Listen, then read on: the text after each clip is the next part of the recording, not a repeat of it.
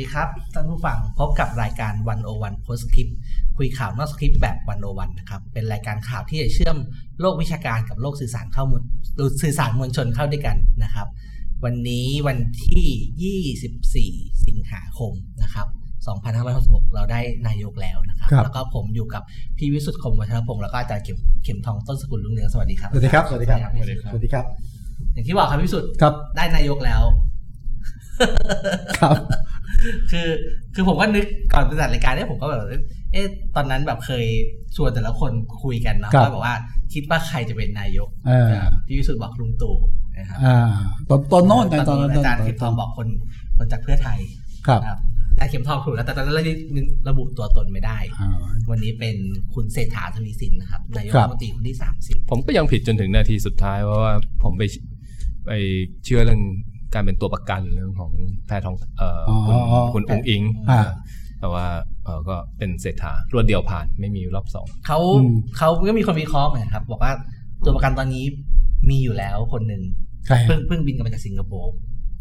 ใช่ตัวประกันเหรอะ ก็ไม่รู้เหมือนกันก็ ตอนนี้อยู่ในก็เอ่อถูกเอ่อตามกฎหมายก็คือตอนนี้ก็คือถือว่าอยู่อยู่ในเรือนจำถูกคุมขังอยู่ใช่ไหมครับก็เป็นแต่แต่จริงๆก็นอนที่โรงพยาบาลก็นะถือว่าเป็นก็ถือว่าเป็นตัวประกันได้เหมือนกัน ถ้าถ้าใครจะมองแบบนั้น ก็ก็มองได้อะแต่ผมว่าเป็น deal maker ใหญ่มากกว่าเอ่อถามพี่พี่พิสุทธิ์ครับ วันที่ 22 สิงหาคมเนี่ย ตั้งแต่การกลับบ้านของของคุคุณณทัทักกษิษิณณตอนอืม9โมงเช้านะครับครับไปจนถึงตอนเย็นที่โหวตนายกเนี่ยมีอะไรที่ยังเซอร์ไพรส์อีกไหมเออไม่เซอร์ไพรส์คือพอคืนยี่สิบเอ็ดยี่สิบสองก็ไม่เซอร์ไพรส์แล้วแหละเพราะว่าทุกอย่างมันมันเป็นไปตามกรอบที่วางไว้นะ เพียงแต่ว่าไม่ยี่สิบยังไม่มั่นใจเป็นไปตามกรอบหรือเป็นตาม deal deal ที่วางไว้เออขอเที่ยวเป็นไปตามสคริปต์และดิวที่ดิวกันไว้แต่มันดิวจนนาทีสุดท้ายไงครับนาทีสุดท้ายของสายสายหรือเช้าเช้าๆพวกเนี่ยนะของวันที่ยี่สิบสองไงอืมแต่ยี่สิบก็เห็นเห็นแล้วเห็นแล้วครับก็ก็คิดว่า ก็คงไปตามสคริปต์อย่างนี้แหละนะครับครับอาจารย์เข็มทองครับ มีอะไรที่ยังเซอร์ไพรส์เลยอะคือมันเหมือนกับมันมันมัน peak สุดละแล้วอันนี้เป็นแค่แบบว่าเห มือนดูตอนจบตอนท้ายนิดนึงอะไรอย่างเงี้ยครับคือคือเซอร์ไพรส์มันไม่เกิดขึ้นนะคือผมคิดว่าหลายคนเนี่ยเดาว่า หรือว่าสันนิษฐานว่าคุณทักษิณเมื่อมาถึงเนี่ย อาจจะถูกหักหลัง เช่นอืมสภาไม่โหวตให้ครับหรืออะไรทำนองนั้นนะแต่ก็ไม่มีไอไอไอความไม่มีเซอร์ไพรส์มันก็เป็นเซอร์ไพรส์อีกแบบหนึ่งคือ อันนี้เป็นครั้งที่อะไร ครั้งที่ดีลมัน มันสำล่วงไปสำเร็จมันไม่เออมันไม่ล่มมันไม่มีใครถอนตัว ไม่มีใครหักหลังหรือแทงกันนะก็เออได้นายกตามที่เสนอ สว. ก็โหวตให้ในปริมาณที่ก็เป็นกอบเป็นกรรมนะฮะแล้วก็เออคุณทักษิณเองก็ไม่ได้นอนคุก ไม่ได้ไม่ได้นอนคุกไม่ได้นอนจคุกริง ๆ คือไม่ไม่ไม่นอนนอนนอนอยู่นะ แต่ไม่แป๊บหนึ่งแต่ไม่ข้ามวันอืมนะไม่ข้ามวันดีอืมผมว่าตัวแกเองอาจจะเป็นอาจจะยังไม่ได้นอนนะแกก็นั่งรอ ใช่ใช่เพราะว่าเพราะว่าเห็นว่าคุณทักษิณมีอาการป่วยที่ต้องย้ายจากโรงพยาบาลน่ะแจ้งทางราชทัณฑ์น่ะประมาณห้าทุ่มหรือกับเที่ยงคืนน่ะนะครับก็ถือว่าไม่ข้ามวัน คือเพลินมาเมื่อวานตอนตอนเช้าผมก็ดูรายการอะเอ่อเจาะลึกทั่วไทยของคุณดนัยอ่าพี่พี่หมาแก่ใช่ไหมครับแกตั้งชื่อว่า ทักษิณคนโรคเยอะอ่าชื่อชื่อชื่อแคปชั่นแกบอกเออแบบว่าเออ ก็ก็หาดีทีนี้ ผมอยากชวนพี่สุทธิ์กับอาจารย์เข็มทองคุยทีนี้ผมว่ามันแต่ว่าท่ามความความความไม่เซอร์ไพรส์เนี่ยครับราะเราเห็นช็อตการเมืองหลายอย่าง ใช่ ใครไปรับคุณทักษิณแล้วก็เออเออเออเออเปิดหน้าเลยนะเปิดหน้านะเปิดหน้าเลเปิยดหน้าเลยเปิดหน้าเลยแล้วที่เด็ดเนี่ยคือคุณเนวินนะคุณเนวินลงเนี่ยไปก่อนเลย ไปนะดูตรวจสถานที่นะใช่ใช่ใช่ว่าคนนี้แบบว่าเล่นเห็นไหมการเมืองแหลมคมนะมันจบแล้วก็นายอ่ายังต้องภาพจำนะครับวันนั้นผมยังคิดเลย เอ๊ะวันที่ยี่สิบสองเราจะเห็นภาพคุณในวินกอดกับคุณทักษิณไหมดีไม่มีฉันถ้ามีเนี่ยจะอีกภาพนี้ลบภาพเดิมเลยนะที่กอดกับคุณวิสิทธิ์นะแต่แต่ที่น่าสนใจก็คือว่าเอ่อจริงๆ คุณทักษิณเนี่ยก็คือตามตามหลักคือลงมาต้องถูกควบคุมตัวใช่ไหมครับครับแล้วก็จะมีช็อตหนึ่งเนี่ยที่สื่อมวลชนเข้าไปถ่ายรูปได้ ก็คือเป็นรูปที่ทุกคนเห็นก็คือรูปที่ออกมาแบบอ่ากราบพระบรมราชายาแล้วก็ครับออกไปทักผมก็บอกว่า ถ้าในทาง การสื่อสารทางการเมืองเนี่ยเป็นช็อตที่ตั้งใจให้ ให้สาธารณะรับรับรู้ด้วยเหมือนกัน ใช่ใช่ใช่อืมครับผมว่าก็ก็ก็ก็เป็นภาพที่แบบว่าก็ถูกดีไซน์ไว้แล้วตั้งตั้งแต่แรกผมว่าก็มีก็มีในในทางการเมืองอยู่นะนะครับ ครับเรื่องนี้นิรันดร์เข็มทองคิดด้วยไงครับ คือไม่คิดอะไรเลยไม่คิดอะไรบ้างเขาก็เขาทำตามนั้นก็ก็ดูนะคือ เออแต่คนเราก็ไม่เหมือนกันเนาะคนในระดับนั้นมัน ก็ต้องใจกว้างกว่าเราเยอะคือทรยศหักหลังอะไรกันคือ กลับมาดีกันได้ในขณะที่ผมคิดว่าอย่างกองเชียร์ยังมีอะไรยังมีความเครื่องยังมีความเคืองมีความจำมัว่านว่าปรับอารมณ์ไม่คุณทันคุณเนวินนี่ยุคเอ่อเสื้อแดงสมัยบุกพัทยาครับปีห้าสองเนี่ยอืมเอ่อเสื้อแดงกับตำรวจประจันหน้ากันจริงๆอยู่แถวหน้าของตำรวจเนี่ย คือคนเสื้อน้ำเงิน ใช่ที่คุณเนวินเป็นคนใช่ลงมาสั่งการด้วยคนตัวเองคนจะลืมเรื่องคนในวีเรื่องเสื้อน้ำเงินนะอ่าอ่าใช่นะหรือหรือหรือเรื่องอะมันจบแล้วครับนายนี่เราอ่าเรารู้กัน แล้วก็แล้วก็อีกหลายคนแต่เอ่ออย่างเอ่อเอ่อคุณวิษณุที่อ่าคุณที่ครับทิ้งเรือก่อนแล้วก็ไปพอหลังไปอยู่รักับฐประหารก็อยู่กับครับกับคสชฝั่งต่อคสชครับต่อ คือคือของพวกเนี้ยผมคิดว่าคนในระดับคุณทักษิณเนี่ยใจกว้างมากคือไม่ถือโทษกันเรื่องนี้เล็ก ๆ น้อยๆยึดอะไรยึดทรัพย์ม อะไรว่าไปก็นิดๆหน่อยๆในขณะที่กองเชียร์หรือว่าเออผู้อะไรอะกองเชียร์การเมืองอะยังรู้สึกว่ายังจำได้ยังยังโกรธยังข้างบนเขาไม่โกรธกันเหรออืมคือผมนึกถึงอาจารย์เข็มทองแล้วผมนึกถึงหนังเรื่อง Godfather อืมใช่ไหมครับ บทสนทนาหนึ่งระหว่างพี่น้องคอร์เลโอเนเนี่ยครับ คือตอนนั้นคือในเรื่องเนี่ยเอ่อไมเคิลเนี่ย ขอเป็นคนไปฆ่าคู่อริของพ่อ แล้วพี่ชายก็ทักท้วงว่าว่ามันเสี่ยง คอริโอเน่บอกว่านี่ไม่ใช่เรื่องส่วนตัว แต่เป็นเรื่องเรื่อง business อืมนะครับ ผมคิดว่าเนี่ยคนแบบเนี้ยคือเขาต้องคิดเรื่อง business มากกว่าเรื่องเรื่องส่วนตัวด้วยเหมือนกันคือครับเอาเอางานเป็นที่ตั้ง งานงานคืออะไรฮะงานรอบก็นี้ผมก็ก็ก็ก็ตั้งรัฐบาลให้สำเร็จนะครับแล้วก็ทำก็ทำได้จริงเหรอแต่ผมผมผมคิดว่าเออนั่นคือถ้ามาสำเร็จแต่ว่า จริง ๆ จุดร่วม จะเรียกว่าข้ามขั้วสลายความขัดแย้งเนี่ย เป้าหลักก็คือไม่เอาไม่เอาไม่เอาความเปลี่ยนแปลงที่มาถึง ไม่เอาก้าวไกลผมคิดนี่จุดร่วมของของทุกพักนะอืมนั่นคือภารกิจหลักนะเลยทำให้ลืมเถอะอะไรเงี้ยนะจับมือกันเถอะนะเออทีนี้ในระหว่างการโหวตใช่ไหมครับ คุณเศรษฐาเนี่ยได้เสียงสนับสนุนรวมๆเนี่ยประมาณสักสี่สี่ร้อยห้าสิบครับ แล้วแล้วมีสวโหวตให้นี่ร้อยห้าสิบคนครับอ่า แต่ก็มีสวอยู่จำนวนหนึ่งที่งดออกเสียงแล้วก็บางคนก็ไม่ไม่เห็นชอบด้วย ใส่ลุงป้อมเป็นหลักครับอืมเกิดอะไรขึ้นครับพี่วิสุทธ์ในวงการเขาว่ายังไงก็ก็ฟังว่าคือลุงลุงป้อมเนี่ย ก็ยังยังจะให้สวในกลุ่มนะหนึ่งเปลี่ยน เปลี่ยนจากคุณเศรษฐา เป็นคนอื่นก็ได้คุณอิงก็ได้ แต่คนมองต่อนะว่าคุณอิงเนี่ย แม่คงให้เป็นอะนะ เผื่อหล่นไปที่คุณอนุทินเผื่ออนุทินโยนลูกต่อไปที่ลุงป้อมนะอันอันนี้ประเด็นที่คุยกันอยู่แต่ว่าจะไกลนิดนึงแต่ว่า อันหนึ่งก็คือคุยเรื่องตรงตำแหน่งก็ไม่ค่อยลงตัวด้วยนั้นอืมปฏิบัติการรอบเนี้ยมาเสร็จเอาสวลุงตู่ในช่วงเนี่ย คืนนั้นแล้วก็รุ่งเช้าไปเสร็จเด็ดขาดไงก็หักเหลี่ยมกันอืมนะก็ไม่แฮปปี้จริงไหมจริง ก็ดูง่ายลุงป้อมไม่วันโหวตสำคัญไม่มา วันโหวตไม่เอาคุณพิธายังมาเลย น้องชาย ลุงป้อมที่เป็นสวก็ไม่มานะอ๋อไม่ไม่มาด้วย ไม่มานะพี่น้องๆไม่มานะเออก็ก็เป็นการเผชิญหน้าที่ที่ชัดเจนว่าชัดเจน แล้วผมคิดว่าเพื่อไทยเองก็มองออกนะว่า งานนี้ไม่ต้องงอลุงป้อมเยอะครับ คือสมมติไม่มีลุงป้อมนะก็ยังตั้งรัฐบาลได้อืมเพราะว่าสายสสเองสายลุงตู่เองไม่บวกสายประชาธิปัตย์แหกคอกมาเนี่ยมันยังไงก็ล้นไงทั้งอำนาจต่อรองมันน้อยอ่า สายลมของการเปลี่ยนแปลงที่บ้านป่าเลยต่อเริ่มโชยกลิ่นมาก็จะไม่พอใจก็เป็นเรื่องธรรมดาครับแต่มันเป็นเรื่องที่คือคนตามการเมืองเนี่ยก็อาจจะเซอร์ไพรส์นะคือครับเราก็จะคิดมาตลอดว่า คนที่เพื่อไทยพอจะคุยได้เนี่ยคือพลังประคือชาพลัรังฐประชารัฐไม่ใช่รวมไทยสร้างชาติ เพราะรวมไทยสร้างชาติคือหนึ่งก็คือพลเอกประยุทธ์ใช่ไหมครับเป็นคนรัฐประหารมาเองครับสองก็คือรวมไทยสร้างชาติคือประชาธิปัตย์เก่ากปปสเก่าอ่าซึ่งเป็น คู่ขัดแย้งกับคุณทักษิณมาตลอดครับเนี่ยสิบสิบกว่าปีแปลว่าดีลนี้แบบดีลนายกเนี่ยสำเร็จเพราะรวมไทยสร้างชาติ ใช่เออผมก็คิดว่าการเลือกตั้งแล้วก็การจัดตั้งรัฐบาลรอบนี้เนี่ย มันก็ทำให้เราเนี่ยเห็นคนเหล่าเนี้ยในมุมมองใหม่ ๆ หมดเลย คือมีแง่มุมที่เราไม่เคยเห็นไม่รู้จักว่าเขามีเนี่ยอยู่เยอะมากนะอันนี้ก็เป็นอีกเคสหนึ่งคือ เราคิดว่าเอ่อรวมไทยสร้างชาติน่าจะคุยยากกว่านี้ ครับอืมกลายเป็นว่า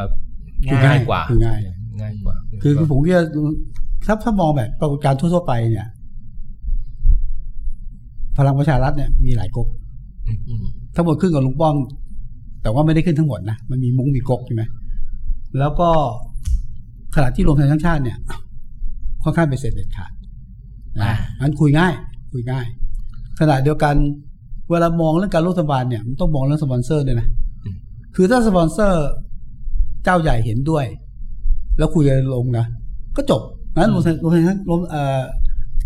รวมไทยสร้างชาติอยู่เงื่อนไขเนี่ยหนึ่งคุยง่าย สั่งการง่ายสปอนเซอร์โอเคครับปิดเกมได้แต่ถ้าพี่พิสุทธิ์ใบมาขนาดนี้เราก็ต้องดูนะครับว่ารวมไทยสร้างชาติเนี่ยได้กระทรวงอะไรไป พลังงาน แล้วพี่สุทธิ์จะเอ่ยนามสปอนเซอร์เลยไหมครับเออเออเดี๋ยวโดนร้อยล้านรู้กันอยู่รู้กันอยู่รู้กันโดอนยู่โดนร้อยล้านนะครับรู้กันอยู่นะครับก็ก็เป็นอันหนึ่งที่แบบว่าเออ ก็ก็ sur ก็เซอร์ไพรส์จริงๆนะแบบว่าครับโอ้ว่าตอนตอนกบสนี้ก็แบบอุดมการณ์แบบเข้มข้นนะครับครับจะเป็นรูปก่อนเลือกตั้งแบบว่า คือดูดูเปลี่ยนใจยากอะผมเนี่ยแล้วก็พี่พี่วิสุทธ์เองก็เคยสัมภาษณ์คุณพีรพันธ์ใช่นะครับใช่ใช่ที่ที่วันวัน ตอนสัมภาษณ์เนี่ยคุณพีรพันธ์ก็แข็งกล้าวมาก็กก็ยังแข็งกร้าวนะครับ กับกับทั้งทางก้าวไกลเองครับก็รวมถึงเพื่อไทยด้วยแหละเพื่อไทยด้วยว่าพูดถึงเรื่องคุณทักษิณเรื่อเองอเรื่องการกลับมาแบบอ่า ต้องเอ่อทุจริตอะไรครัพบวกเนี้ยครับก็โดยในก็หมายถึงคุณทักษิณโดยตรง ผมแต่ผมที่งงก็คือว่าเอ๊ะทีแรกอะก่อนจะสรุปที่ผมสองสามประเด็นอะคุณประยุทธ์ก็จะยอมให้คุณทักษิณกลับมาเหรอคุณประยุทธ์ก็จะยอมจับมือกับพรรคคุณทักษิณนะใช่ไหมแต่ว่าอย่างที่บอกพอศัตรูร่วมกันเป้าหมายร่วมกันบอกว่าอืมทุกอย่างยอมได้อืมนี่ถ้าถ้าไล่เรียงตามไทำลายไปอะโหวต เสร็จแล้วก่อนจะโหวตนะครับ ก็จะมีสปีชของหมอชลนานชลนานครับปิดจบโอ้ผมว่าสปีชนี้เนี่ยคือเป็นการเป็นการย้ำอะครับเป็นการย้ำให้ให้คนฟังรู้ว่าบอกว่า เราไม่กัเอาบก้าวไกลเนี่ย ขาดกันใช่เราจะไม่หักหลังคุณอะไรอย่างเงี้ยคือมันมีมันมีวิธีคิดเรื่องการเป็นพักการเมืองแบบกระแสหลักเมนสตรีมกับการเป็นพักเรียกว่าอะไรละพัก แต่ว่าเหลือขอเหรอพาริยาคือเหมือนเป็นเป็นนอกข้อกอะไรอืนะมก็คือเอ่อสิ่งที่พรรคการเมืองในสภาตอนนี้พยายามทำเนี่ย คือการทำให้พรรคก้าวไกลเนี่ยกลายเป็นพรรคนอกข้อกไม่มีใครคือครบเอ่อแบรนดิ้งว่าไม่มีซึ่งซึ่งไอการเกิดการเป็นพรรคนอกข้อเนี่ยมันไม่เกี่ยวกับตัวนโยบายพวกนี้ครับในหลาย ๆ ประเทศพรรคที่มีนโยบายไม่สุดโต่งเนี่ยก็ถูกผลักก็มีนะอันนี้ก็เป็นอีกคเขารั้งเขาหนึ่งเพราะอะไรตัวคนอยากขอความรู้จังเดี๋ยวเดี๋ยวเมึงนอกเขาผลักเพราะอะไรเออ ก็เป็นเรื่องจุดยืนเป็นเรื่องอุดมการณ์เรื่องผลประโยชน์และอันนี้แล้วแต่นะเรื่องผมไม่ชอบมันมีได้นะมีคือไหมมันคือมันผมชอบมีสามมีมีสามเอ่อมีสามองค์ประกอบที่จะทำให้เป็นพรรคนอกข้อเช่นเอ่อตัวพรรคเอง บางทีอย่างพรรคที่เป็นพรรคสุดโต่งเนี่ยเอ่ออย่างไทยพักดีอย่างเงี้ยก็คือก็จะวาง position ตัวเองว่าไม่ใช่กระแสหลักอืมว่าจะเหลือกี่คนจะเหลือน้อยเท่าไหร่ก็จะยืนอย่างคืนี้อคือคืออันนี้มันเป็นจุดขายเขาเหมือนกันนะอะอันนี้คือทับอันนี้คือวางโพสิชันตัวเองว่าจะไม่ร่วมกับ กระแสหลักมีจุดยืนชัดเจน แม้จะน้อยก็อยู่นะสื่อมวลชนก็เป็นอีกส่วนหนึ่งที่จะอะไรฉายภาพว่าพักนี้มันอันตรายมันน่ากลัวหรือว่า หรือว่าเป็นพักที่ยอมรับได้นะบางพักที่มีแนวคิดสุดโต่งเนี่ยแต่ถ้าสื่อมวลชนเชิญไปออกอะไรมันก็ทำให้กลายเป็นพักในกระแสหลักขึ้นมา แม้ว่านโยบายอาจจะต่อต้านผู้พยพต่อต้านสีผิวอะไรอย่างเงี้ยแต่ว่ามันมันอยู่ในพื้นที่สื่อหลัก อันสุดท้ายก็คือพักการเมืองอื่นๆเนี่ยมองพักนั้นว่าอย่างไรอันนี้ก้าวไกลโดน คือโดยที่สามนี่ใช่ไหมโดนอันที่สามคือพักการเมืองอื่นคือไม่รู้อะนโยบายจะซ้ายหรือจะขวาจะสุดโต่งหรือเปล่าไม่รู้แต่ว่าแมวไม่เอาอืมยังไงเลือกตั้งกี่ครั้ง ก็จะไม่จับแต่ผมว่ามันมีความน่าสนใจอยู่ ถ้าเราพูดถึงพรรคการเมืองนอกข้อแบบที่อาจารย์เทียมทองบอกเนี่ยคือถ้าในต่างประเทศเนี่ยส่วนใหญ่ก็จะเป็นพรรคที่เสียงไม่เยอะมากนะครับเป็นพรรคเป็นพรรคก็แบบเป็นพรรคกระแสรองพรรคทางเลือกใช่ใช่ไหมครับ แต่ประเด็นคือว่าตอนเนี้ย ก้าวไกลเนี่ยเป็นพรรคที่ชนะเลือกตั้งได้คะแนนมาเป็นอันดับหนึ่งใช่ครับหมายว่ามี popular popularity สูงมาก แต่ว่าพยายามถูกผลักให้เป็นพรรคนอกข้อเนี่ยผมคิดว่ามันก็มันก็ไม่รู้เหมือนกันนะว่ามันจะพาการคืเมือองไทยไปสู่คือมันจุดไหมีมันมีเหตุการณ์ที่พักกระแสหลักกลายเป็นพักนอกคอกก็มีอะประชาธิปัตย์เนี่ยเป็นหนึ่งในพักที่กำลังเดินไปในทางนั้นนึกออกไหมคือครับคือคือเป็นพักกลุ่มที่อะไรอะเคยเป็นที่นิยมนะเคยเคยเป็นพักใหญ่นะแต่ว่าสองทศวรรษ ที่มันลงมาตลอดจนตอนนี้แกเป็นพักที่แย่กว่านอกข้อคือเป็นพักที่คนเขาลืมไปแล้วคือคนไม่ลืมไม่อยู่ในสมการนะคือโหดกว่าคือเออเขาไม่ได้ตั้งใจจะกันตัวเองออกแต่ว่าครับตัวเองตายโดยเอธรงรมชาติโดยธรรมชาตินะแต่แต่ว่าอย่างก้าวไกลตอนเนี้ยมันเป็นสภาวะน่าสนใจคือผมว่าก้าวไกลกับเพื่อไทยต้องดูอย่างนี้ ในขณะที่ในสภาก้าวไกลคือพักนอกคอกครับ ผมคิดว่านอกสภาเพื่อไทยคือพักที่อ่ากระแสละสื่อและ มวลชนเห็นว่าเป็นพักนอกคอกนอกคอกตอนนี้อ่าอะอันเนี้ยสภาพข้างในกับนอกสภาต่างสองพักนี้มันกลับหัวกลับหางกันอืมครับน่าสนใจแต่ว่าก่อนก่อนไปต่ออยากชวนคุยเรื่องประชาธิปัตย์นิดนึงครับ คือผมเห็นเอ่อผลโหวตของประชาธิปัตย์ใช่ไหมครับครับ คุณชวนกับคุณมายันไม่เห็นด้วยอะอันนี้ไม่เห็นด้วยเข้าใจเพราะว่าเป็นเป็น ความแค้นที่ฝังลึกมานานครับจุดยืนเก่าคนตั้งแต่สมัยนั่นแหละอะไรไทยรักไทยนะคุณจุลินทร์งดออกงดออกเสียงอ่าคุณลินก็โอเคก็ต้องประคองพักไปนะครับก็คือเป็นมติพักครับ แล้วก็มีอีกสิบหกคนนะโหวตให้ครับ แล้วก็ดูวิธีการโหวตก็น่าสนใจมากไอ้สิบหกคนเนี้ยเขาไม่โหวตตามรายชื่อเขาไปรอนอกห้อง ไม่รู้ถ้าถ้าถ้าใครได้ดูฮะตัวแล้วก็ แล้วก็พอถึงเวลาปุ๊บก็เข้ามาโหวตพร้อมกันสิบหกคนครับครับ คือคือผมรู้ว่าแบบว่า ก็มีคนวิเคราะห์นะครับว่าแบบเออพอทางพักร่วมรัฐบาลเนี่ย อาจจะเห็นว่าเออสวสายลุงป้อมเนี่ยไม่โหวตให้แหละก็เลยเริ่มดีลกับกลุ่มกลุ่มนี้นะครับ กลุ่มนี้ก็เลยไปรอ รอสัญญาณสุดท้ายว่าแบบว่าเออให้มาโหวตให้ก็เลยขอ confirm หน่อยก็เลยก็เลยมากันกันเป็นแพ็คแต่ว่าผมก็แบบว่าโหเป็นเราก็เห็นนะครับว่าพรรคที่ เอ่อมันถดถอยเนี่ยมัน มันมันมันอธิบายยากจริงๆใช่ไหมครับ อย่างคุณชวนกับคุณบัญญัติเนี่ย รอบนี้มาโหวตสวนมติพรรคในขณะที่รอบที่แล้วที่โหวตให้พลเอกประยุทธ์เนี่ย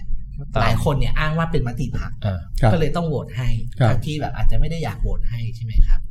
คือเราเราก็เห็นว่าแบบว่าสุดท้ายคือ พอ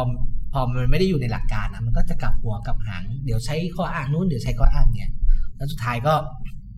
มาเป็น สิบหกคนที่เป็นสสเขตที่โหวตสนับสนุนคุณเศรษฐาครับ ผมก็ตั้งคำถามนะครับว่า คนใต้เนี่ย จริง ๆ ก็ไม่ไม่ได้ชอบคุณทักษิณอืมใช่ไหมครับ ไม่ได้ชอบพรรคเพื่อไทย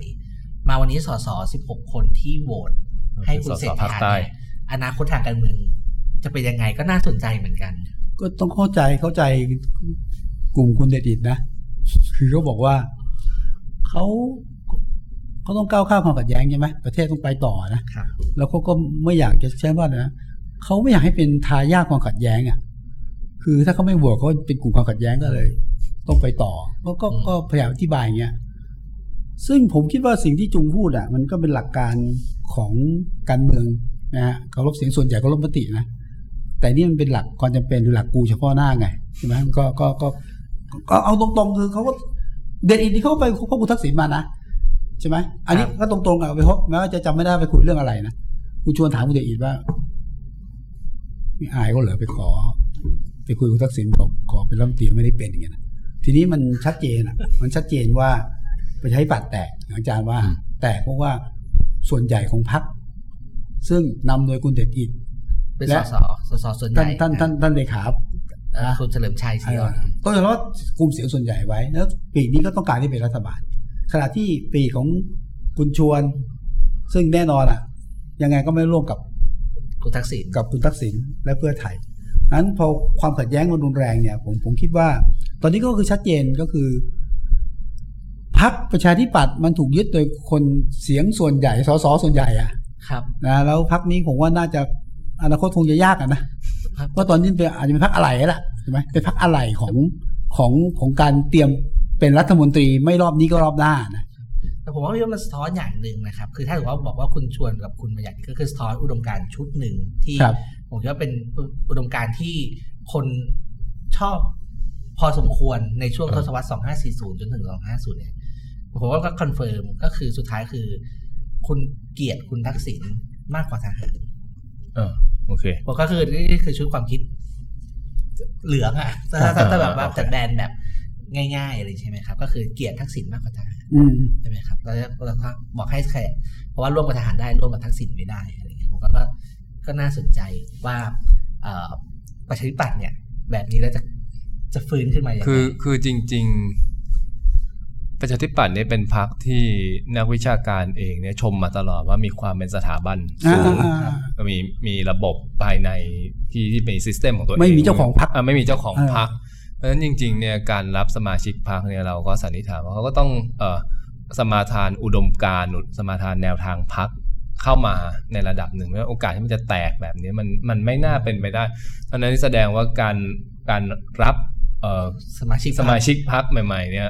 มีปัญหามีปัญหา หรือว่ากลุ่มที่เป็นเลือดเนื้อแบบคิดแบบประชาธิปัตย์อะรอบนี้ก็พ่ายแพ้ใช่ คือผมเคยสัมภาษณ์เอ่อ สมาชิกปฏิบัติท่านหนึ่งนะครับเอ่อก็จริงๆเอ่ยเอ่ยชื่อก็ได้คุณพิรพันธ์อ่าใครนะคุณพิรพันธ์นี่นะครับอ๋อคุณธีรพันธ์คือตอนนั้นเนี่ยก็ถามคุณพิรพันธ์ว่าทำไมถึงออกจากพักใช่ไหมครับ แล้วก็ประเมินความผิดพลาดของพักยังไง แกบอกน่าสนใจนะครับ แกบอกว่าวิธีคิดแบบ แกใช้คำว่าหัวหน้าพิสิทธิ์แกคือแกก็เคารพคุณพิสิทธิ์นะครับ แกว่าวิธีคิดแบบหัวหน้าพิสิทธิ์เนี่ย คือ มันดีนะ มันเป็นสากลนิยมอืมใช่ไหมครับ แล้วก็เด็กรุ่นใหม่ที่หัวหน้าพิสิทธิ์ให้ให้โอกาสมาเนี่ย คือกลุ่มดิวเดิมตอนนี้เนี่ยอ่าก็เป็นคนคนเก่งเลยคนแบบรู้หลักภาษากลนิยม ซึ่งพวกนี้เป็นเก่งหมดแกไม่มีคำถาม แต่คำถามที่แกตั้งคำถามคือไอ้หลักสากลนิยมเนี่ย มันตอบโจทย์ บริบทการเมืองไทยโจเหทรย์อมันตอบโจทย์ชาวบ้านหรือเปล่าเออแกแกแกแกแค่จะมีบอกว่าแบบว่า ถ้าไม่ลงไปอยู่กับชาวบ้านก็จะไม่รู้หรอกว่าพวกเนี้ยเขาไม่ได้สนใจ พวก พวกไอ้ความเป็นสากลอะไรทั้งหลายเนี่ยเขาเขาก็อยากให้เราแก้ปัญหา ในชีวิตประจำวันเขานี่แหละ นี่เขาเขาก็เลยตีโจทย์ว่านี่คือเหตุผลที่เอปฏิบัติพ่ายแพ้ตอนปี 62 ตอนนั้นนะครับ ก็คือคิดว่าแบบพยายามทำตัวเป็นเป็นสากลนิยมมากเกินไปอะไรอย่างเงี้ยครับเดี๋ยวนี้ผมผมมีคือจะว่าไงอะพูดอย่างเงี้ยก้าวไกลนี่เป็นพรรคที่เชื่อมกับคุณค่าสากล สูงมากนะอืมครับคือคือคุณค่าเรื่องความเสมอภาคประชาธิปไตยลดการผูกขาดเสรีนิยมต่างๆ เป็นพรรคที่ให้คุณค่าสากลเยอะ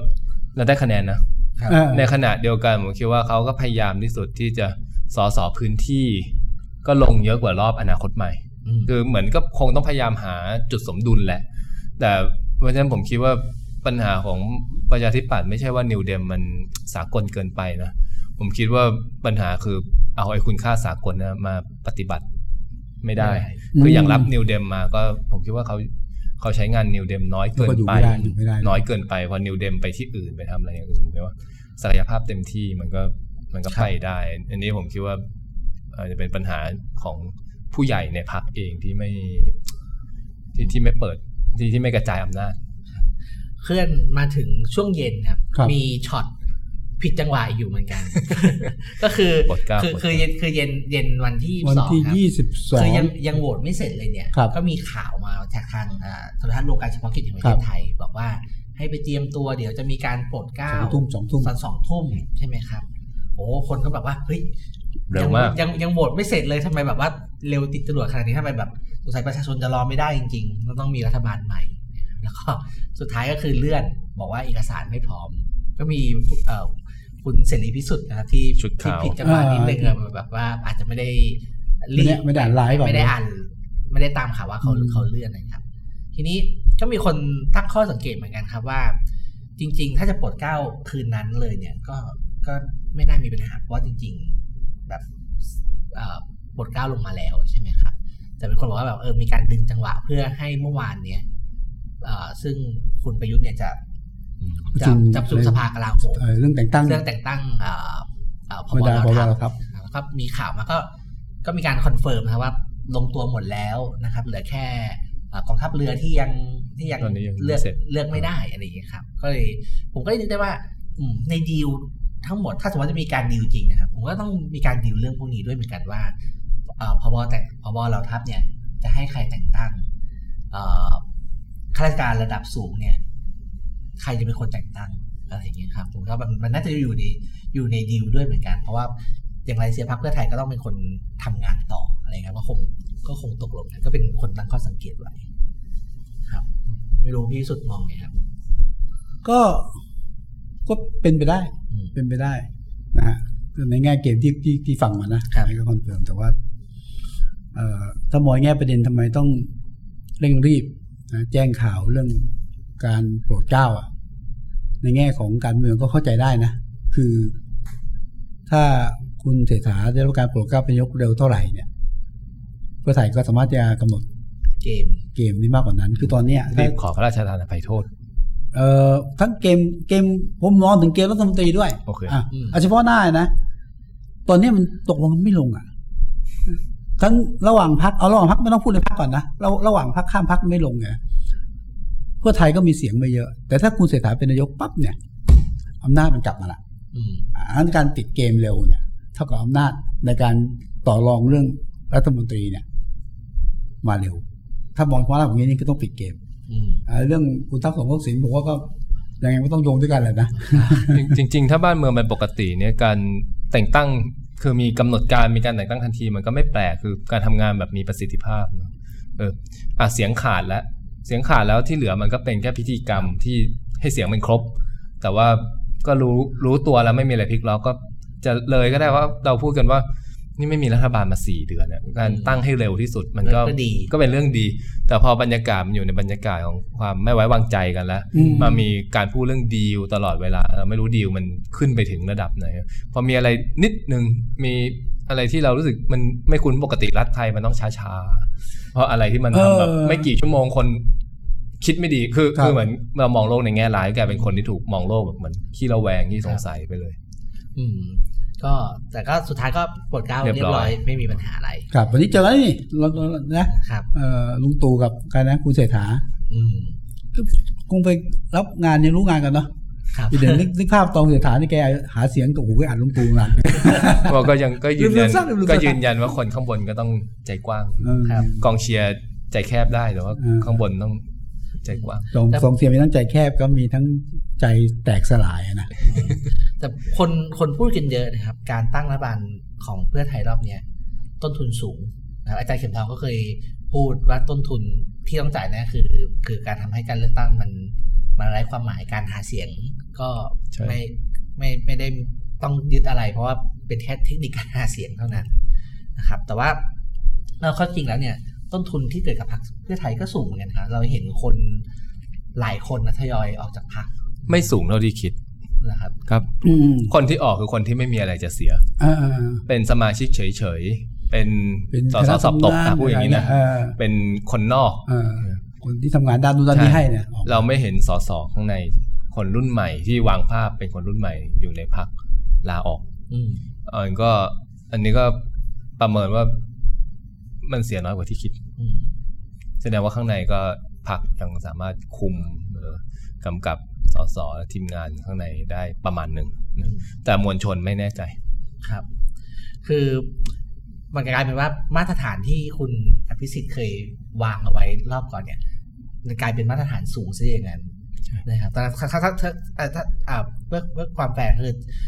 คือตอนนั้นที่คุณอภิสิทธิ์ทำเนี่ยคนก็ด่าแกเยอะว่าแบบโอ้แค่เราตัวเองรับผิดชอบแล้วพักไม่ต้องรับผิดชอบอะไรอืมนะครับ แต่ว่าพอมารอบเนี้ยถ้าคนเนี่ย เราได้เห็นแฮชแท็กคุณหมอชลนานเนี่ย ถูกถูก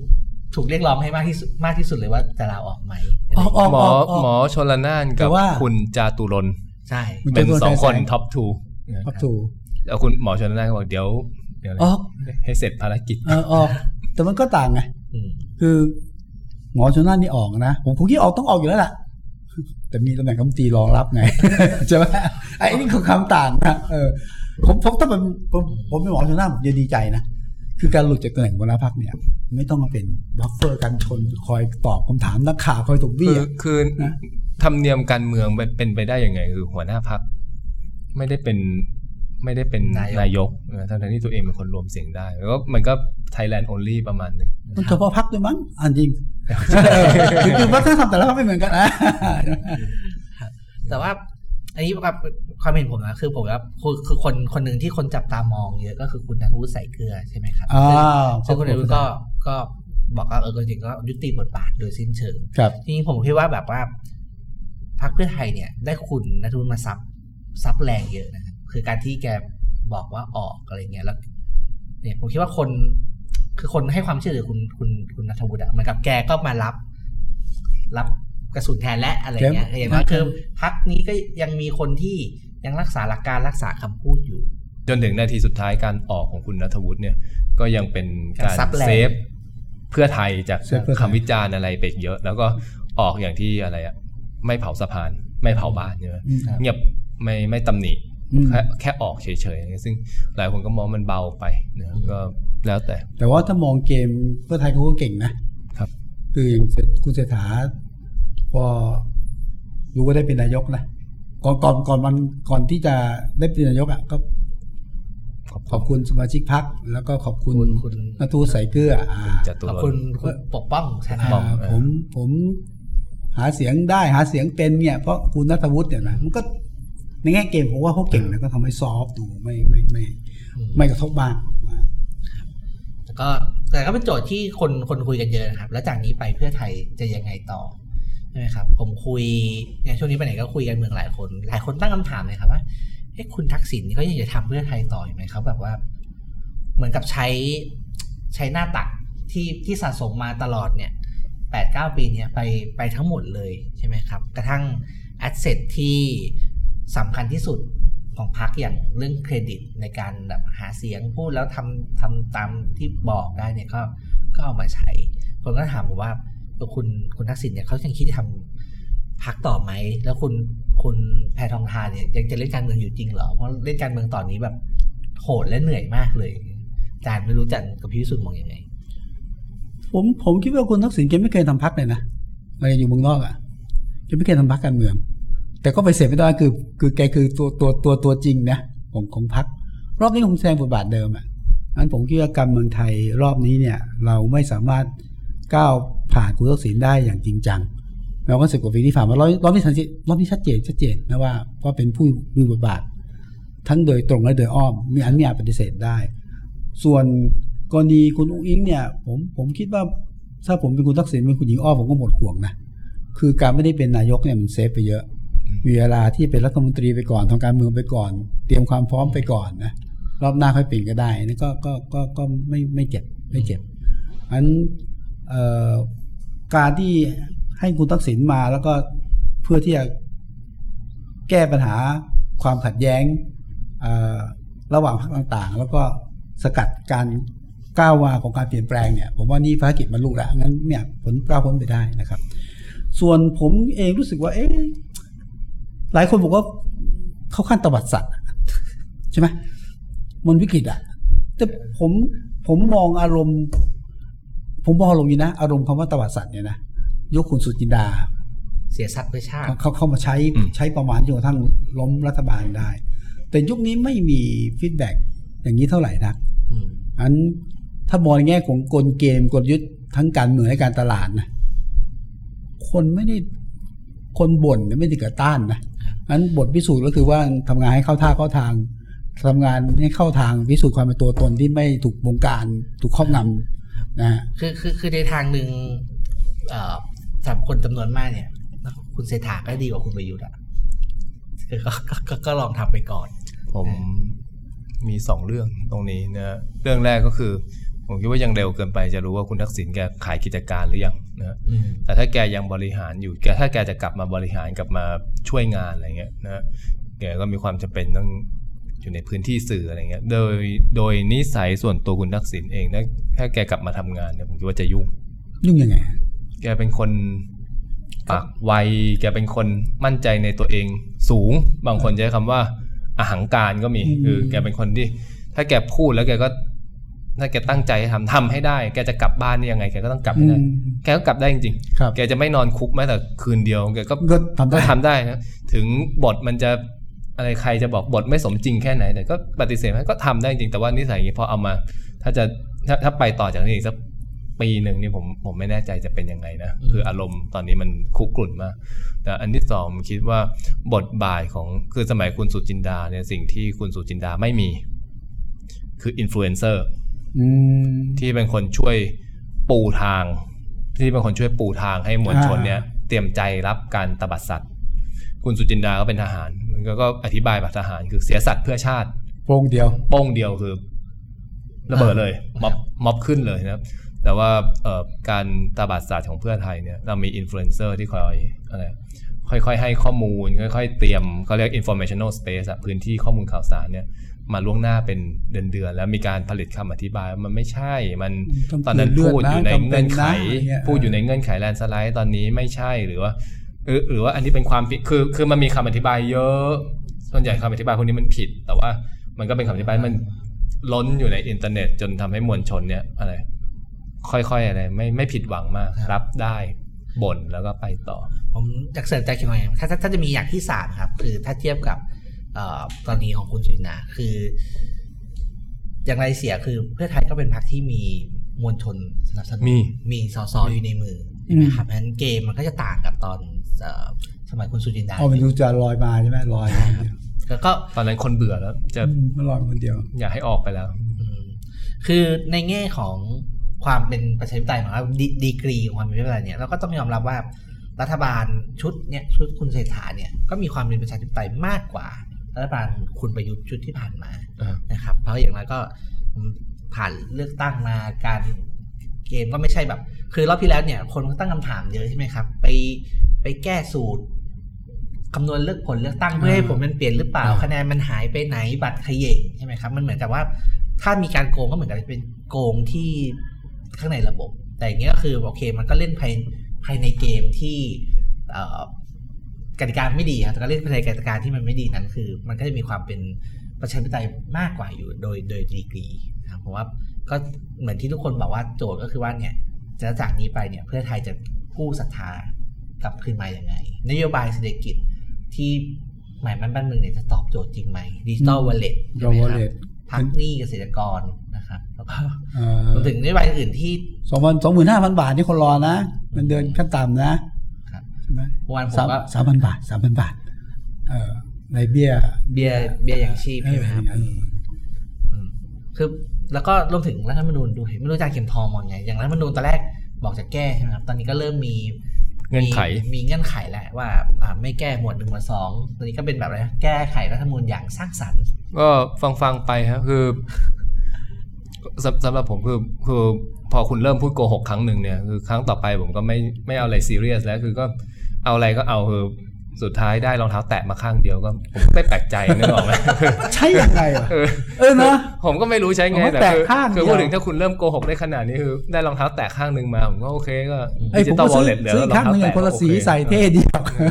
นะเออผมคิดว่านี่ก็ต้นทุนของพรรคเหมือนกันที่หายไป แล้วประเด็นหนึ่งที่ผมก็อยากจะชวนเอ่อคนผู้ฟังจับตามองนะครับก็คือประเด็นเรื่องหนึ่งหนึ่งสองเอง เพราะว่าเอ่อแน่นอนว่า เพื่อไทยกับพรรคร่วมในยประกาศชัดว่าไม่ไม่แตะไม่แตะไม่แตะนะครับ ไม่แตะคือหมายความว่าไม่ไม่มีการแก้กฎหมายฉบับนี้อย่างแน่นอนนะครับ แต่ที่น่าสนใจคือว่าเพื่อไทยเคยหาเสียงไว้ในช่วงก่อนเลือกตั้งเหมือนกัน ว่าไม่ไม่แก้ แต่ว่าจะไปดูแลเรื่องการเอ่อบังคับใช้ ซึ่งเพื่อไทยบอกว่ามีปัญหาไม่จริงเออเอออันนี้ผมก็ปากเร็วเนาะแต่ว่าก็ส่วนผมว่าแต่ว่าผมเนี้ยก็ก็จะเป็นช l เลนจ์ของเพื่อเพื่อไทยเหมือนกันว่าเพราะที่ผ่านมาเนี่ยก็ ก็พยายามไต่เส้นเรื่องสิทธิเสรีภาพเรื่องเรื่องสิทธิมนุษยชนใช่ไหมครับไอโจทย์เนี้ยผมว่าจะเป็นโจทย์ของเพื่อไทยคือถ้าถือว่าแบบเข้ามาแล้วแล้วแบบว่าการบังคับใช้หนึ่งสองอย่างมาตรฐานเดิมอะไรเงี้ยผมว่าคนก็จะตั้งคำถามมากขึ้นนะครับ หรือว่ามันก็มีวิธีการในการออกไปได้สองอย่างนะหนึ่งก็คือต้องเคารพกระบวนการของศาลความอิสระของศาลคือคดีเข้าสู่ศาลแล้ว ฝ่ายรัฐบาลทำอะไรไม่ได้ อันนี้ก็หลุดเนี่ยเพราะฉะนั้นศาลจะตีความยังไงตำรวจจับก็คือคือก็ก็ก็หลุด อันนี้อันนี้เป็นเป็นเป็นลูกไม้เป็นเป็นกระบวนท่าที่รัฐบาลเกือบทุกพักใช่ที่เคยผ่านมาครับใช้ก็คือก็ต้องเคารพความอิสระของศาลนะดีชั่วรัฐบาลไม่แต่ถ้าอย่างเกี่นั้ยนก็ต้องถามกลับว่าแล้วที่ที่หาเสียงไว้ว่าจะดูแลเรื่องการบังคับใช้เนี่ยหมายความว่าไงหมายความว่าไม่ไม่ทำอะไรเลยตั้งแต่แรกหรือเปล่าอะไรอย่างนี้ไหมครับ คืออีกอันหนึ่งก็คือ อันนี้คิดแบบถ้าผมเป็นมีคนมาจ้างให้ไปเป็นนายแบบนะครับนักโทษมีอยู่กี่คน คุณจะเอาคน 70 กว่าคน 30 กว่าคนเนี่ยมามาถ่วงดิจิตอลวอลเล็ตของคนอีก 50 กว่าล้านคนทั้งประเทศ ได้เหรอคือคือใช้ approach แบบอะไร อัตประโยชน์นิยมสุดๆอะนะคือเอ่อก็ต้องเสียสละหรือเดินไปตามทางนะฮะอันนี้อันนี้แบบเอ็กซ์ตรีมสุดนะผมคิดว่ามันจะออกมาด้านนี้ครับพี่พี่สุดครับพี่สุดผ่านการเมืองมาเยอะอืมคำสัญญาอย่างจะแก้รัฐธรรมนูญเนี่ย หวังได้ไหม เอาแก้รัฐธรรมนูญก่อนนะอืมผมว่าได้แก้เออใช่ แก้บางเรื่องใช่ที่มีประโยชน์กับพรรคการเมืองใช่เช่นไม่รู้อะการโหวตนายกอะไรเงี้ยนะหรือเรื่องของการคำนวณหลักเกณฑ์การเลือกตั้งอันนี้อาจจะได้นะ คือตอนเนี้ยที่มีโยนหินถามทางบางกลุ่มที่ได้ยินคือเอา party list ออก อะไรประมาณเนี้ยนะที่ที่เป็นประโยชน์กับพรรคการเมืองผมว่าเอาได้แก้นายกคนนอกแค่นั้นเองเออแค่นั้นจะได้อันเนี้ยในผมว่าได้ แต่ว่าจะไปแก้อย่างอื่นนะแล้วมันมันมีหลายเรื่องนะสิทธิประชาชนขั้นพื้นฐานนี่มันผมไม่ได้แตะหรอกนะแล้วก็เรื่องหนึ่งหนึ่งสองเนี่ย ผมก็คิดว่าไม่ไม่ยากสำหรับเพื่อไทยนะที่จะอธิบายก็ผมจำได้ว่าคุณนุ้งอิงหาเสียงเนี่ย มีคนถามคุณนุ้งอิงคุณนุ้งอิงบอกว่าเนี่ยคือคือเรื่องหนึ่งหนึ่งสองเนี่ยก็จะดูเรื่อง การบังคับการใช้บังคับใช้ และขอให้เป็นกระบวนการทางสภานั่นแปลว่าผมนึกภาพเป็นรูปธรรมนะ แน่นอนก้าวไกลเสนอ เข้าไป ถ้าได้เข้าสภาใช่ไหมก็เข้าสู่กระบวนการทางสภา ก็พิจารณาในสภา ซึ่งผลเราก็รู้อยู่แล้ว ก็อธิบายไม่ยากไงคือเขาไม่ได้บอกเขาจะแก้นะ พิจารณาตามกระบวนการทางสภาไปลงของสภาไป ก็ก็ถ้าคิดว่าจะแก้คงไม่มีนะคือคือสมมุติว่าเนี่ย เพราะคดีล้มล้างการปกครองหรือเพราะหนึ่งหนึ่งสองมันยังค้างอยู่ครับยกอันเนี้ยพักการเมืองทุกพักมันสามารถตีลูกออกได้ว่าเอ่อมันแตะไม่ได้ว่าสารรัฐธรรมนูญเพราะสารรัฐธรรมนูญดูว่านี่เป็นการล้มล้างการปกครองมันก็จะยตินี่มันก็ตายอืมอย่างมากที่สุดอาจจะเป็นได้หรือช่วยอำนวยความสะดวก ถ้าเกิดใครอยากจะขอพระราชทานอภัยโทษหรืออะไรอย่างนั้นอืมอืมส่วนเรื่องแก้รัฐธรรมนูญอาจารย์ต้องขอรู้จังสมมติเอาจริงเอาจังนะครับ มันก็ไม่ง่ายเนาะ ไม่ง่าย แต่เออว่าก็เป็นไปได้นะเป็นไม่ได้เหรอเป็นเป็นไปได้คือถ้าเกิดร่วมและคือหมายถึงทั้งสภาฝ่ายรัฐบาลเออเอ่อฝ่ายที่ไม่ใช่รัฐบาล ตอนตอนนี้ไม่มีอยู่แล้วก็ตัดทิ้งไปนะแล้วก็แล้วก็เอ่อสวอะไรอะไรเงี้ยทีนี้เนี่ยเอ่อการแก้รัฐธรรมนูญเนี่ยมันเป็นแค่รูปแบบ คือได้รัฐธรรมนูญฉบับใหม่อะมันก็ต้องถามว่าไอ้ไอ้เล่มใหม่ที่ได้มาเนี่ยมันมันสปิริตเดิมหรือเปล่า คือมันเจตจำนงเดิมหรือเปล่า คือถ้ามัน มันมีวิญญาณของ 60 อยู่ในนั้น มันก็มันก็ไม่ได้ต่างอะไรมากอะซึ่งถ้าผมเป็นรัฐบาลก็แก้ระบบเลือกตั้งเพราะมันเป็นเรื่องการได้เปรียบเสียเปรียบในการทางการเมืองเนี่ยอีกอันหนึ่งที่แก้ก็คือเพิ่มสิทธิเสรีภาพประชาชนเข้าไป เพราะเพราะมันมันมันไม่ได้แล้วก็ไม่ได้มีต้นทุนเพิ่อะไรเพิ่มหลักการครับเพิ่มหลักการเข้าไป เพราะว่าเอ่อตำรวจไม่เปลี่ยนทหารไม่เปลี่ยนศาลไม่เปลี่ยนเขียนเขียนเพิ่มอีกสักสองสามข้อเนี่ยมันไม่กระทบอะไรรัฐบาลนะพื้นที่ที่มันแก้ได้จริงๆเหลือน้อยมากครับ รัฐบาลเกิดขึ้นแล้วใช่ไหมครับ การสลายขั้วอย่างน้อยในรัฐบาลเนี่ยเกิดขึ้นแล้วครับนะอาจารย์คิดว่าขั้วใหม่ทางการเมืองเนี่ย เป็นอะไรกับอะไรครับ มันก็ยังเป็นมันก็ยังต้องอธิบายด้วยกรอบอนุรักษ์นิยม เสรีนิยมอยู่ดีนะฮะเพียงแต่ว่าอนุรักษ์นิยมมันเปลี่ยนผู้เล่นโฉมหน้าเปลี่ยนโฉมหน้าไปก็จะเป็นเอ่อเป็นกลุ่มที่ต้องการการเมืองแบบเดิมเอ่ออันนี้คืออนุรักษ์นิยมในความหมายต้องการการเมืองแบบเดิม การเมืองบ้านใหญ่ การดีลกันเอ่อคุณธรรม หรือคุณค่าสากลก็เป็นเรื่องที่อะไรอะเอ่อไม่ไม่ไม่ใช่ข้อสำคัญ เน้นปฏิบัตินิยมอะไรอย่างงี้นะแล้วก็ในขณะที่ขั้วเสรีนิยมเนี่ยก็เหลือผู้เล่นอยู่แค่ แค่นี้แหละนะเอ่อพรรคก้าวไกลนะที่พยายามจะชูธงเรื่องอะไรคุณค่าสากลเล่นการเมืองสร้างสรรค์อะไรอย่างเงี้ยอาจจะอ่อนเดียงสาไปหน่อยอะไรก็ก็ว่าไปโทษทีมันก็ยังต้องมองอย่าด้วยกรอบงนี้นี้เพื่อไทยอยู่ในกรอบไหนอะ กลุ่มไหนอะเป็นอนุรักษ์นิยมเหรอเราเราเราต้องดูว่าว่าคือเราต้องดูว่าเขาเลือกระบบการเมืองแบบเก่าที่เขาคุ้นเคยในการเล่นนะพูดถึงก็คือเหมือนเหมือนตอนนี้เรามีตลาดอะไรสักอย่างหนึ่งที่มีผู้เล่นเนี่ยมี innovation จะมา disrupt ตลาดแล้วคนที่อยู่ในตลาดทั้งหมดก็คือรวมหัวกันกิ๊กไม่ให้กักเข้าอะอืมไม่ให้เข้านะเหมือนสมมติอะไรรถสันดาบกับรถไฟฟ้าเนี่ยของเราก็คือรถไฟฟ้าจะเข้าเนี่ย ของเรารถรถน้ำมันทั้งหมดก็คือ ตั้งกำแพงภาษีอะไรใบอนุญาตเลยคือไม่ไม่ให้เข้าเนกอะไม่ไม่ไม่ให้เข้านะเพราะฉะนั้นตอนนี้ฝ่ายนี้ก็คือฝ่ายรถไฟฟ้ามันก็จะเป็นเสรีนิยมในความหมายนี้ ส่วนค่ายต่างๆ ที่เคยสู้กันมาในในตลาดรถสันดาปตอนนี้มันก็ต้องกลายเป็นเลยอันนี้คือค่ายอนุรักษ์นิยมแล้วเพราะว่าต้องไม่ให้คนใหม่ที่เป็นระบบใหม่เลยเข้ามาเปลี่ยนโฉมตลาดคือ อยากจะขอเล่นกันข้างในนี้นะจริงๆถ้าถ้าสังเกตจริงๆฝ่ายค้านรอบเนี้ยไม่มีฝ่ายค้านยกเว้นก้าวไกลนะ พักอื่นเนี่ยก็คือร่วมรัฐบาลหมดทุกพักแล้วรวมอ่ารวมไทยอะไรนะไทยสร้างไทยอะทั้งไทยอ๋อนิดหน่อยนิดหน่อยนิดหน่อยนิดหน่อยเดี๋ยวนิดหน่อยเดี๋ยวเดี๋ยวก็รู้เดี๋ยวอ่อเดี๋ยวจะเดี๋ยวผมเปลี่ไม่ยนได้เดี๋ยวก็รู้เดี๋ยวเดี๋ยวก็รู้แต่ว่าเดี๋ยวก็รู้เอ่ออันนี้อาจจะมองโลกแง่ลายนิดนึงแต่ว่าเออแม้กระทั่งประชาธิปัอ๋ตอย์เป็นธรรมเป็นธรรมก็มาแล้วหนึ่งเสียงเออหนึ่งเสียงหนึ่งอะเสีไรยงอย่างเงี้ยแต่ก็ตัวนี้ก็มีหลายถ้าถ้าพูดแบบภาษาที่อาจารย์เข็มทองบอกก็มีการตั้งกำแพง ภาษีรถเอยนอต์ไม่อ่าไม่เข้าเป็นภาพเลยรถไฟฟ้าไม่มาก็มีหลายคนคิดไว้นะครับว่า เออก็เดี๋ยวก้าวไกลก็คงถูกยุบใช่ไหมครับถูกยุบเพื่ออืมอืมซึ่งครับคือคือคือถามว่าแบบว่า เฮ้ย เดี๋ยวจะมีการยุบก้าวไกลนะถามว่าทุกวันนี้มีใครเซอร์ไพรส์ไหมอืมไม่มีนะครับใช่ไหมครับคือถ้าไม่คือถ้าไม่ยุบก็ก็ไม่ยุบก็แล้วไปแต่ถ้ายุบก็ไม่แปลกใจอะไรอย่างเงี้ยผมผมไม่เซอร์ไพรส์แต่ว่าผม ผมคิดว่าระบบคงไม่ใจร้ายกันมั้งไหนๆก็แบบต้อนเขาจนมุมแล้วน่ะเอาน่ะให้เขาเป็นสสหน่อยให้เขาเป็นพรรคการเมืองหน่อยไม่ได้เหรอคืออาจารย์เขียนทองเคยเคยเคยคุยกันนะบอกว่าครับไอ้ทางที่เราคิดว่าแบบน่าจะดีกับทุกฝ่ายอย่างน้อยคือวินวินเนี่ยเขาไม่เคยเลือกเออเขาจะเลือกทางที่แย่ที่สุด อย่างน้อยแล้วเขาได้ผลประโยชน์ในในระยะสั้นตุตุลานี้จริงๆเอ่อสสก้าวไกลจำนวนหนึ่งก็เอ่อต้องเริ่มพิจารณาคดีพวกอืมคดีชุมนุมคดีการเมืองอะไรก็อืมเป็นอีกช่องทางหนึ่งที่ถ้าไม่ยุบพักก็คือสอยอ่าไปทีละคนเรื่อยๆไปทีละคนนะฮะมีสสที่โดนคดีพวกนี้อยู่จำนวนหนึ่งเหรอผมไอ้ที่ผมแอบฝันไม่น่าเป็นไปได้ ผมนี่แอบฝันนะเพราะผมเชื่ออย่างนี้นะนี่เป็นความเชื่อแบบไม่มีเหตุผลนะว่าทำจนตรอกเนี่ย สู้นะคือคือผมคิดว่าช่วงก่อนนั้นเนี่ยคนคิดว่าถึงต่อให้เพื่อไทยเป็นรัฐบาลนะครับก็น่าจะช่วยอะไรยั้งมือไว้ไมตรีอืมหรือว่าช่วยช่วยพูดให้ได้บ้างอะไรเงี้ยแต่ว่าผมคิดว่าเอ่อสปีชหมอชลนานวันก่อนเนี่ยแทบจะเรียกว่าปิดประตูอ๋อชัในดเจนการฝากความหวังให้เพื่อไทยไปช่วยคุยหรือช่วยประทะประทังอะไรได้ครับ แต่ก็สี่เดือนนะครับ หลังเลือกตั้งนานมาก แล้วก็อะไรเกิดขึ้นร้อยวันเกิดร้อขึ้ยนวันเยอะมากจริงๆครับแต่หลังหลังเลือกตั้งมาเนี่ยก็สุดท้ายก็ได้รัฐบาลใหม่ ผมคิดว่าก็ก็คงต้องตั้งต่อไปนะครับ คนที่เอ่อหลายคนคงจับตาอยู่ก็คือคุณเศรษฐาตัวนายกรัฐมนตรีเองนะครับ แกก็เป็นนักธุรกิจนะครับ ถ้าที่จะดูก็เป็นคนที่มีความเป็นตัวของตัวเอง